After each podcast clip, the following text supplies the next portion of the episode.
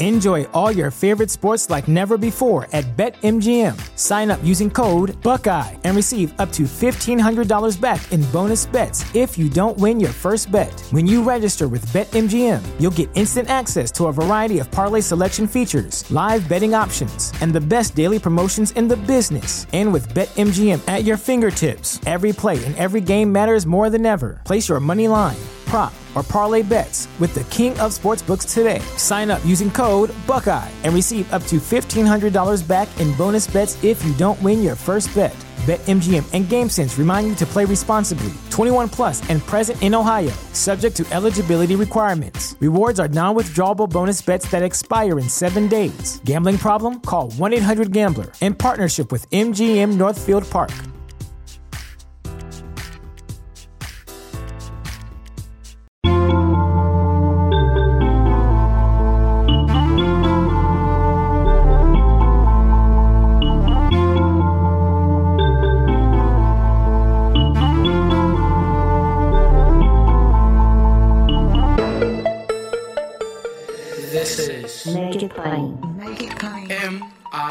With Masamela Matfumo. Mark Thompson. Make it plain. Get woke.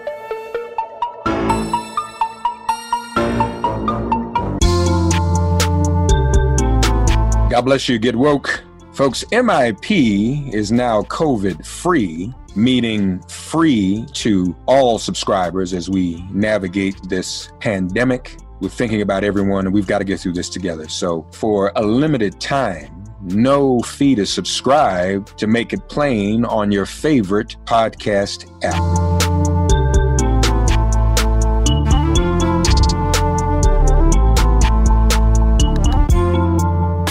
Ladies and gentlemen, he's the author of Guns Down and a co founder and lead organizer of Guns Down America, and no stranger to make it plain, obviously, any opportunity we can have to talk about having guns put down is a conversation we need to have. And we also would do well to have some understanding of gun violence in the midst of the pandemic. So, a lot to talk about. Igor Volsky of Guns Down America back with us here on MIP. Hey, buddy.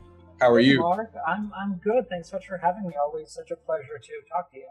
And and always some very valuable and useful information when you are here. Um, first of all, and I know Guns Down is nonpartisan, but um, you know the campaign uh, may have yet to speak to the issue of gun violence directly. They will, no question. But it seems a lot of people are excited. And I know that many people feel and believe that if Trump, the NRA's buddy, is no longer in the White House, we will make some progress when it comes to addressing gun violence. Yeah, look, Mark, I certainly hope uh, that's the case. Uh, as you well know, Americans all across the country tell us that they support uh, tightening gun laws, investing in communities in order to build safer communities, more more just communities. Uh, and I think if this ticket succeeds, that's going to be the ultimate test, both for American voters, but also for these two leaders. Uh, and the question uh, and the challenge they're going to have in front of them uh, if they are sworn in in January is can they build uh, a big enough coalition of voices to try to get uh, background checks over the finish line, uh, to try to get maybe an assault weapon ban uh, over the finish line, to significantly fund community programs that work to reduce everyday gun violence and have done uh, such a such a powerful job uh, over the last several decades. Um, that that to me uh, is is really a, a challenge uh, because we we know and, and, certainly the vice president knows that in 2013, even after uh, 20 kids were gunned down at Newtown uh, in Sandy Hook, uh, in the Sandy Hook school, 20 kids and six staff members. Even when there was a sense uh, in the beginning of that fight that maybe this was finally going to be the shooting that was going to actually get those reforms over the finish line, ultimately they failed. Um, and I think part of the reason why they failed and part of the challenge uh, that uh, that Joe Biden and Kamala Harris are going to have is can you take the issue of gun control out of that partisan political box and can you think about it more broadly as a cultural issue? And can you activate messengers that speak to different Americans on this issue in order to build that coalition to, to actually make progress on that? And, and frankly, you know, Kamala Harris is somebody who has long been a champion of gun reform. And, and you'll remember during that presidential primary came out with some really strong executive actions that she pledged to take uh, if she were elected president. And so I'm heartened by the fact that even as this uh, uh, these two, if they if they're to succeed, are, are certainly going to work with Congress in order to uh, to pass the reforms we so desperately need in terms of making guns harder to get. That at the same time, I think that they're going to use um, uh, the, the office of the presidency to do everything they can uh, to move us in the right direction on this issue. Did everybody hear what Igor just said? Because what he also just did is he does so eloquently and succinctly all the time. He's a consummate organizer. He gave us, he just gave us a list of what we want from any White House, be it Democrat or Republican. And what we have to understand, folks, that even if Democrats in the White House or in the Congress or in the Senate, we still have to make our demands and hold them accountable. You know, what I've been saying um, to some of our non other nonpartisan friends, Igor, and even nonprofit friends, that it's really like being in the playoffs um, in a major sport.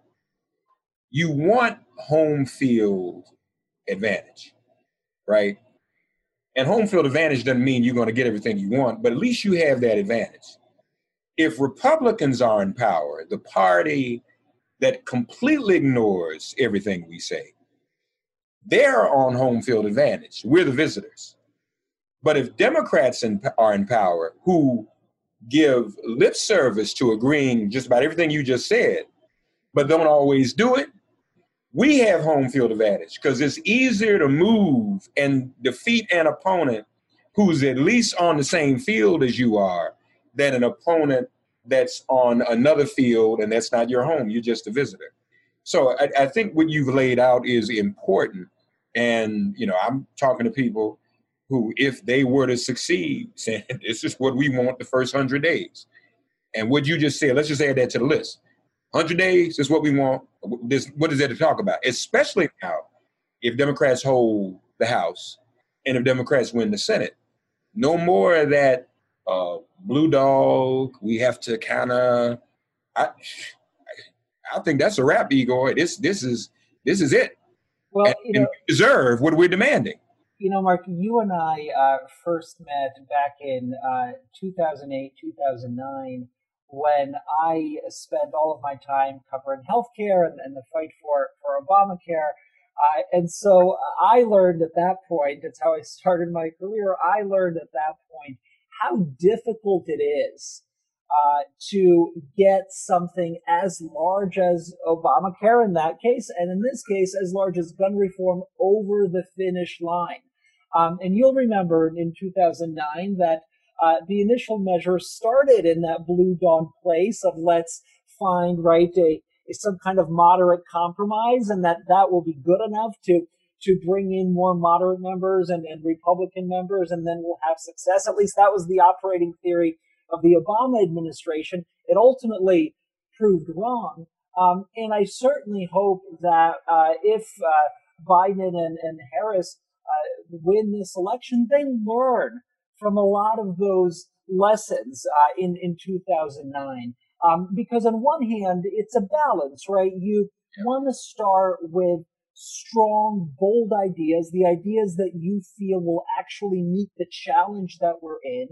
Uh, but at the same time, given just the way our political system works, you do need to build that, that broad coalition. And to me, part of certainly the work that we do and what we've discussed in the past is the importance of business voices in the battle for gun reform. The fact that uh, American businesses are impacted by gun violence every single day. The fact that we just passed the year anniversary of the El Paso shooting in Walmart, um, all of that, you know, really, uh, I think, um, encourages me. The fact that after that shooting, Walmart announced some major reforms when it comes to the types of guns it sells, when it comes to the kind of political advocacy it's going to work on. Uh, I'm encouraged that businesses in this country are starting to recognize that gun reform are is and should be a business priority in the same way that environmental issues are a business priority in the same way that diversity issues are a business priority and so they're going to need to be part uh, of any effort to to reform uh, our gun laws but they also need to start um, within their own scope. They need to ensure that they're not just talking about Black Lives Mattering, that they're actually investing in Black and Brown communities, particularly communities that are disproportionately impacted by gun violence. They need to make sure that their hiring practices are such that people who've been uh, in in the criminal uh, legal system are able uh, to find jobs in those companies, are able to advance uh, in those companies. All of us need to work together uh, to to reduce gun violence. Um, and again, it's going to take a big coalition of voices. Um, I, I'm going to come back to some of the, the, partisan politics in a minute, but since you went there, folks want to remind you um, Guns Down, you go to gunsdownamerica.org and see a tracking document uh, with regards to businesses and what they're doing, corporate action, uh, when it comes to Black Lives Matter.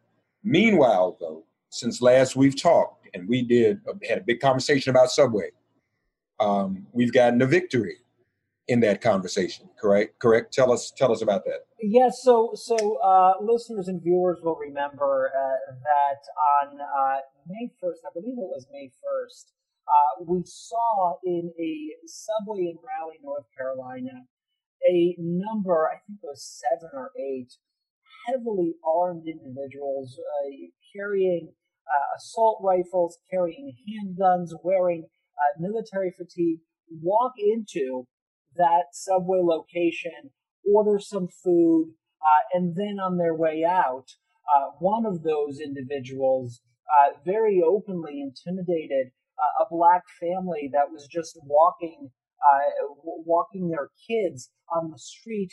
One of them in a photo appeared to to give the Hitler salute uh, to that couple. And, you know, it was really quite horrific. It was part of what, what folks will certainly remember and is still frankly going on, which is the increased visibility of far right armed extremists marching in our streets, uh, taking part in trying to co opt rallies and protests. Um, and so when we saw that happening at Subway, and we recognized that Subway restaurants, the Subway Corporation, doesn't have any kind of policy about bringing firearms into their restaurants, we launched a campaign that urged the Subway Corporation to really prioritize the safety of their employees, to, to prioritize the safety of their customers, mm-hmm. and to ban firearms in their stores, to ask customers not to bring firearms into their stores. Um, we we did a whole lot of things, Mark. Uh, we uh, tweeted uh, all kinds of different content to that company, asked our supporters to do the same. We emailed uh, several individuals at Subway headquarters. We generated thousands and thousands and thousands of emails asking the company uh, to really take this issue seriously. We reached out to their franchise uh, organization that manages all of their different franchisees, all the different all the different restaurants are are, are franchises uh, of the Subway brand. Um, we got two senators involved uh, from Connecticut, Senator Murphy and Senator Blumenthal. Uh, Subway is headquartered in Connecticut. Um, and finally, we got a response from Subway, and they did, in fact, uh, change their policy and for the first time asked their customers not to bring guns into their stores. Now, you know, to me, that's significant because what it uh, really shows, what it demonstrates, is that a large American brand is leaning into this issue in the right way, that they recognize that if they were to stay silent, that if they were to allow uh, the kind of behavior that was happening, eh, particularly with, with white nationalists bringing firearms into their stores, that, that that's a real business liability for them. It's a business liability for their brand. Um, and, and hopefully somewhere in there, you know, they, they thought that, uh, keeping, keeping their community safe was important. And I'm sure it was a part of it. Um, and they finally came to that decision. And to me, though, it's a good decision, but it's a starting point, right? That's a great place to start. Asking people not to bring guns into your stores because we know the presence of a firearm escalates everyday disagreements into larger tragedies. But they can and they should, and we will be pushing them to do more. We will be asking them to think about what their political donations look like, right? Why is it that they're still providing uh, political support for lawmakers who take money uh, from the NRA? We're going to be asking them to use their political relationships uh, to make the case to lawmakers for why tightening gun laws is important to their business, particularly uh, in places where they have high rates of gun violence, where they where they have restaurants. Um, so it's it's a great victory. It follows, you know, a trend uh, of large American corporations beginning to lean into this issue. So we're happy, uh, and we're of course uh, want want them to do more. No, that is that is a big victory, um, and it's reflective of the work that you've been doing. Um, I, I want to go back to the electoral process, though. So let, let, let me try this on and tell me if what I'm saying makes any sense. And, and back to the demands of the anti gun violence movement being heard immediately if there's change. So, black women who've been the backbone of the Democratic Party made it clear to the nominee you have to put a black woman on a ticket. We deserve that. We keep the party alive. You've got to do this. So let's talk about the anti gun violence movement, which you and Guns Down America are part of. One of the single biggest operations um, that the Democratic Party has had a problem overcoming the past few decades has been the NRA. So, to the extent that the anti gun violence movement has helped knock down a lot of the strength and credibility of the NRA, which now helps to enable more Democrats to win. I think you have the same argument. Um, um, I think you say to the party or to the nominee, or whomever, hey, this anti-gun violence movement has helped, even non in a nonpartisan fashion, help Democrats get elected because there's an anti-gun violence movement. We've knocked down the NRA significantly.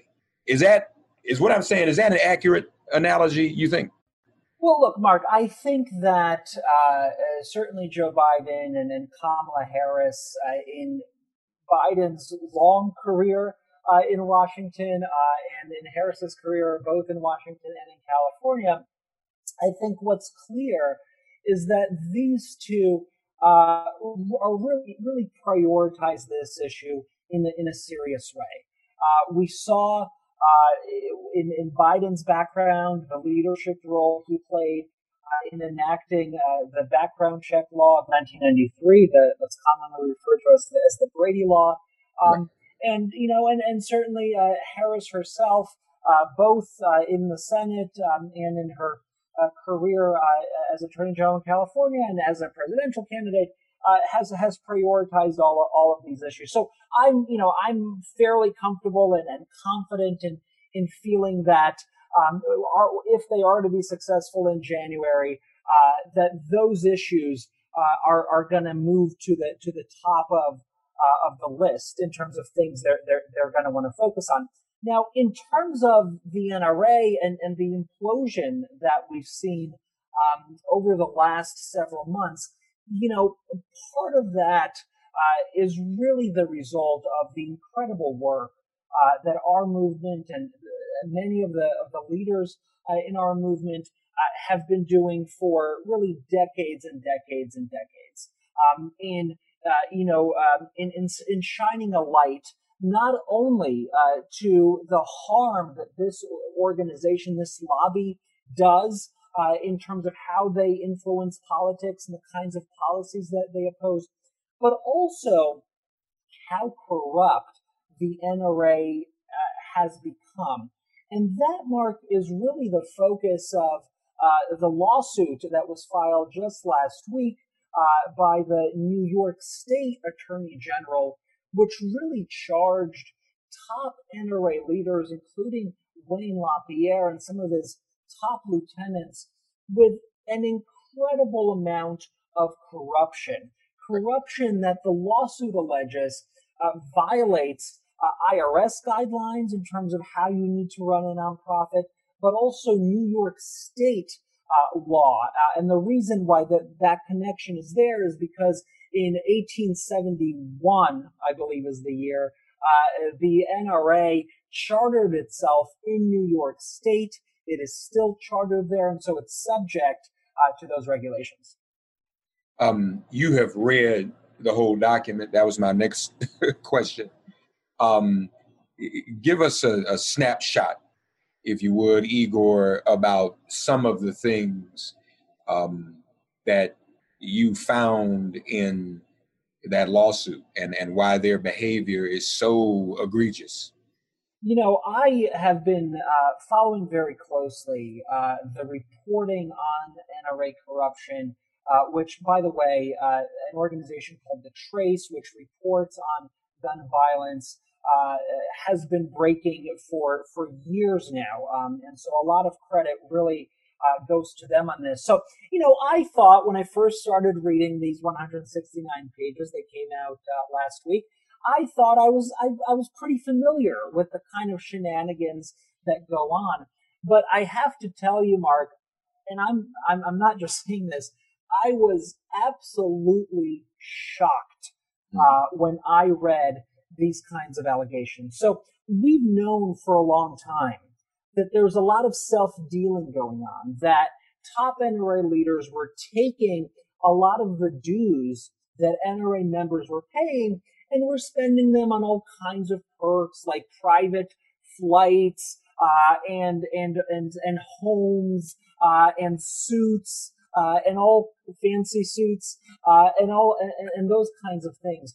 But what the lawsuit revealed is just how pervasive that corruption was. So to give you an example, the NRA over I think a three or four year period paid Wayne LaPierre's private travel agent over $13 million.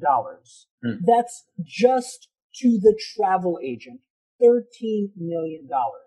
Um, they used private travel, private airfare, not just for Wayne LaPierre to get from event to event, but also for LaPierre's family members, even when LaPierre himself wasn't on the flight. So LaPierre's niece and her family traveled by private plane, paid for by NRA members. Um, over a course of several years, uh, the NRA reimbursed Wayne LaPierre uh, millions of dollars for private expenses that he may have incurred.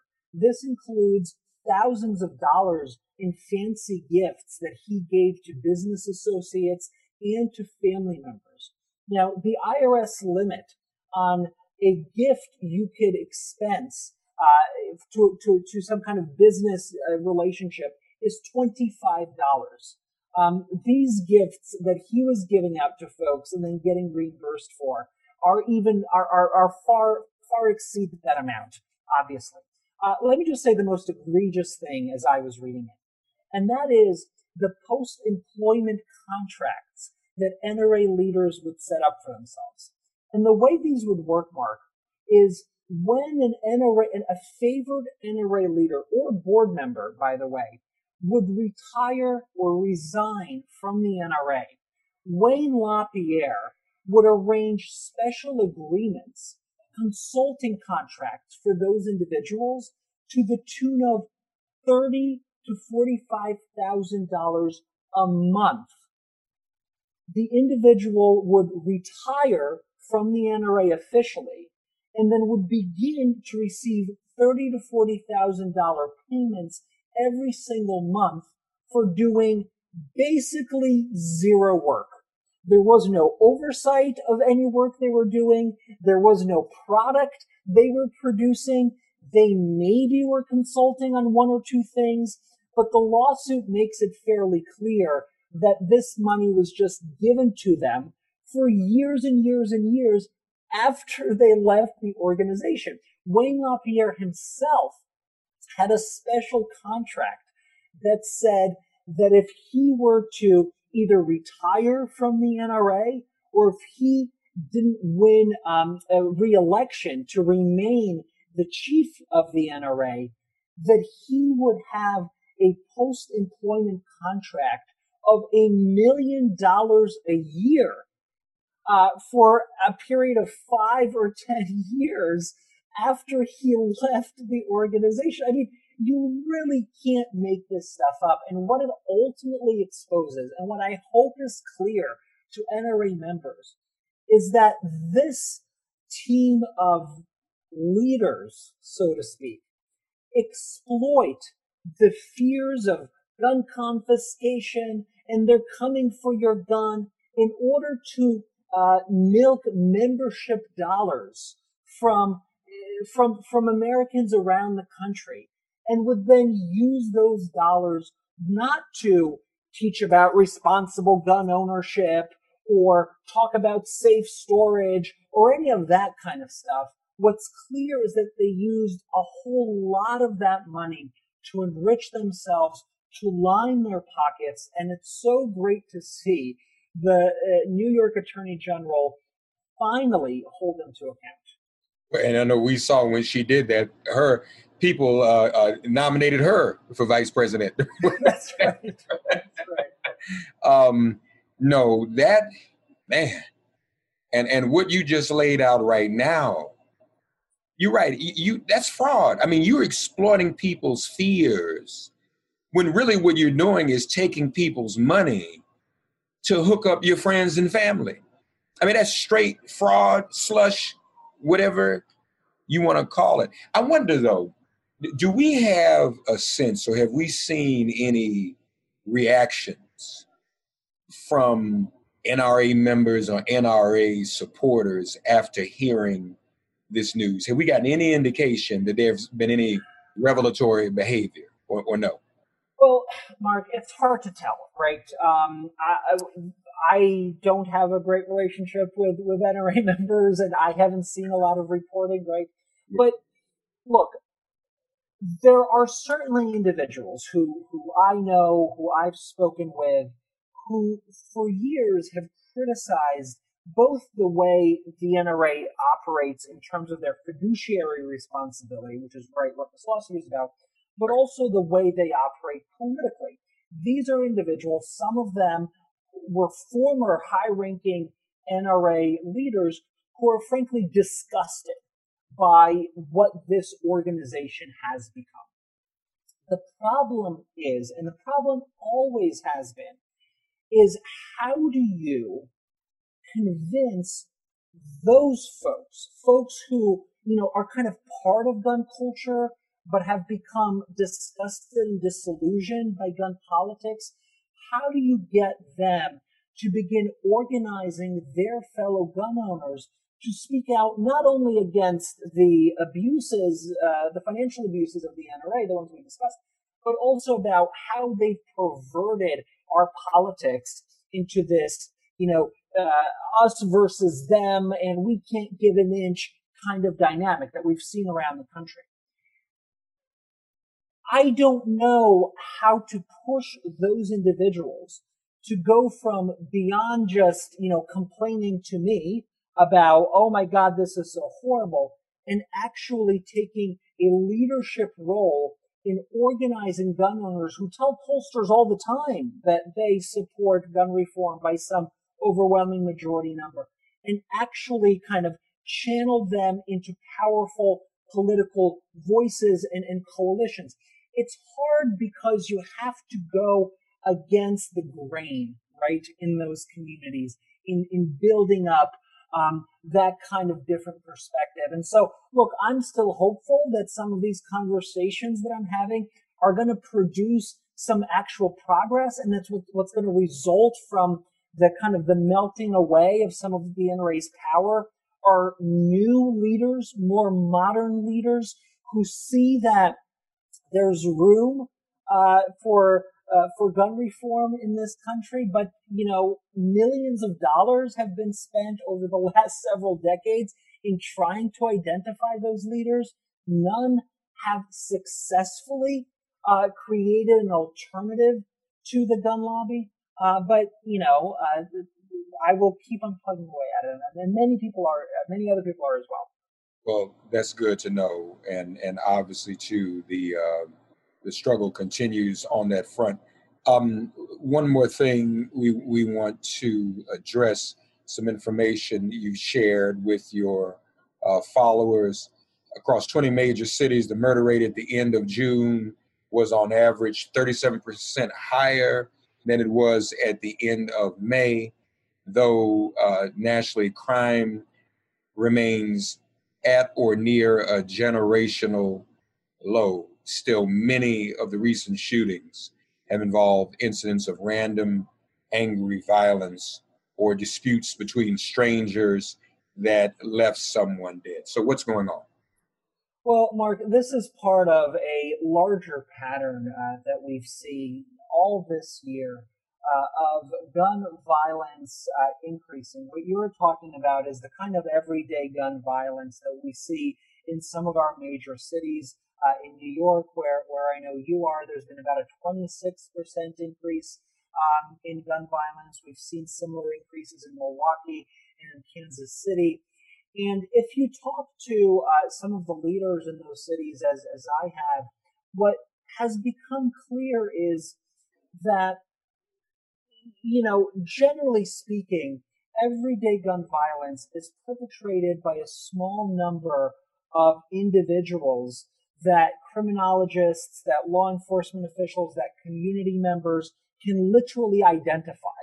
Uh, it's about 0.1 or, or, or 0.01 uh, percent of the population, very small number of people who perpetrate uh, gun violence and kind of keep that cycle of gun violence um, moving forward. And so that's why eh, there's been such a focus in funding community initiatives uh, that help uh, break the cycle of gun violence, uh, work with individuals who are most likely to either commit gun violence or be the victims of gun violence, and just offer them uh, employment opportunities, other kinds of social services, so that you can pull people out of uh, the, uh, out of the cycle of, of, gun violence. And that work is obviously incredibly uh, ongoing. And as I've said, I think should really be a priority in any kind of conversation about gun reform on the national stage. But what's happening now in cities across the country is not only are you seeing uh, a spike in that kind of uh, everyday gun violence, but as uh, what we've seen, at least anecdotally, because the data on this is so crappy, is that you are seeing individuals, and this is particularly true in Kansas City from the reporting, who don't have any kind of criminal record uh, that aren't the kind of perpetrators of everyday gun violence that we're familiar with, simply escalating disagreements into violent confrontations. And that what has, that's what has been uh, so incredibly heartbreaking to see. That it's some combination of the general mental stress of uh, the pandemic, the economic uh, disintegration that many Americans are feeling, uh, the job loss, all of the stresses, the housing insecurity, the food insecurity, all of those factors are coming together uh, in order to uh, and are having the effect of increasing gun violence in our major cities. What we've argued, um, and what so many others in our movement are calling for, is direct investment in the communities that have been hit most by one, COVID, and two, this spike of gun violence. That when you think about when Congress thinks about COVID relief or COVID stimulus or whatever you want to call it, that directly investing in communities and directly investing in community based uh, violence intervention programs is just so essential to reducing gun violence uh, across the board. And, and I really hope that as, if, if and when uh, the congressional negotiations reopen um, about getting another stimulus bill in place, that people look around at what's going on in some of our major cities and really uh, begin investing um, in communities and, and have that as a centerpiece of the kind of stimulus we want to see. Uh, Senator Cory Booker, uh, Senator Tammy Duckworth uh, have really led the charge in the Senate um, uh, uh, on, on, this piece, um, and I hope that that all of us can play a role in urging our elected officials to to to really address the rising gun violence um, as part of what we need uh, to help ourselves, to help our communities during this period of COVID. Just hearing you talk, Igor, as we go, I think a new White House. Remember how they used during the whole drug thing? They kept talking about a drug czar.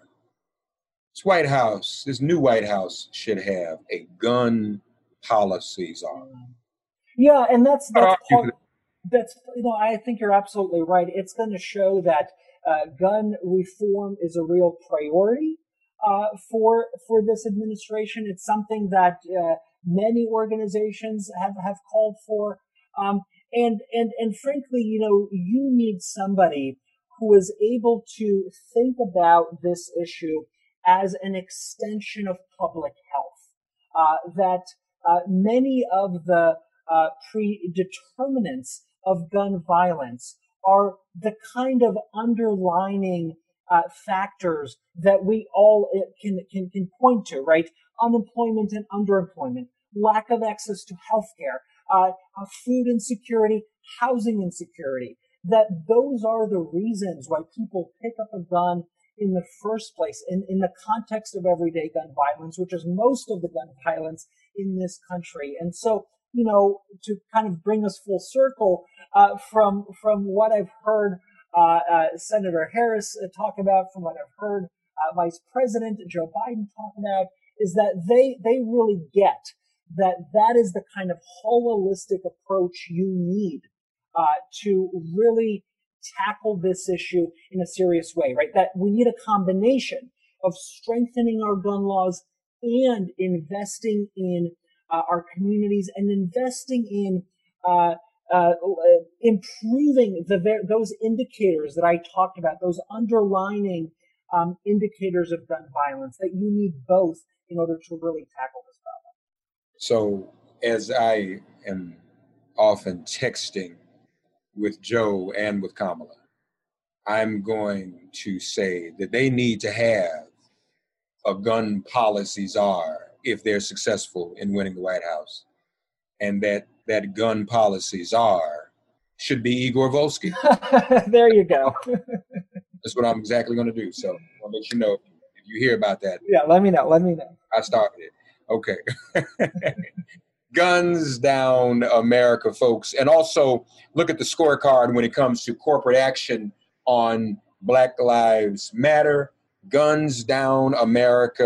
gunsdownamerica.org. Very interesting that the research that Igor has done on that. I don't know anyone else uh, that's done that, frankly, um, and, and taken a hard and um, tangible look at that. So, um, folks, please uh, take a look at that as well yourselves. Gunsdownamerica.org and be involved in the movement. Igor is more polite than I am. But what I was saying is the, the movement over time has helped to hobble the NRA.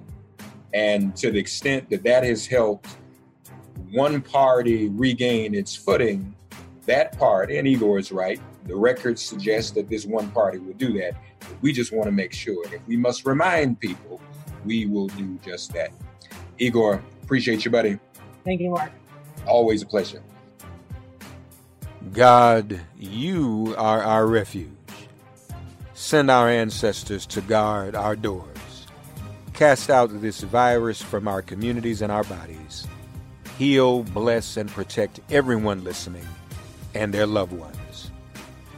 Thank you for listening to Make It Plain and Get Woke. Remember to listen, like, and subscribe on Apple Podcasts, Spotify, and wherever you get your podcasts. If all minds are clear, it has been made plain.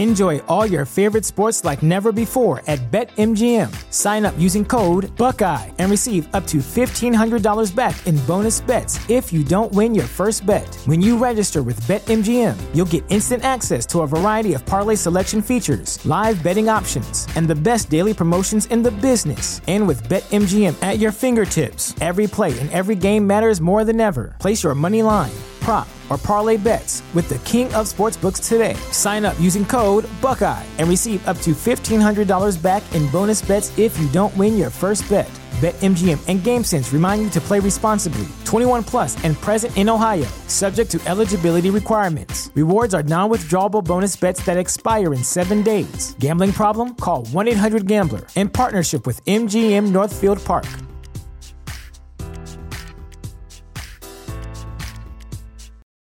For the ones who work hard to ensure their crew can always go the extra mile, and the ones who get in early so everyone can go home on time, there's Grainger, offering professional grade supplies backed by product experts so you can quickly and easily find what you need. Plus, you can count on access to a committed team ready to go the extra mile for you. Call, clickgranger.com, or just stop by.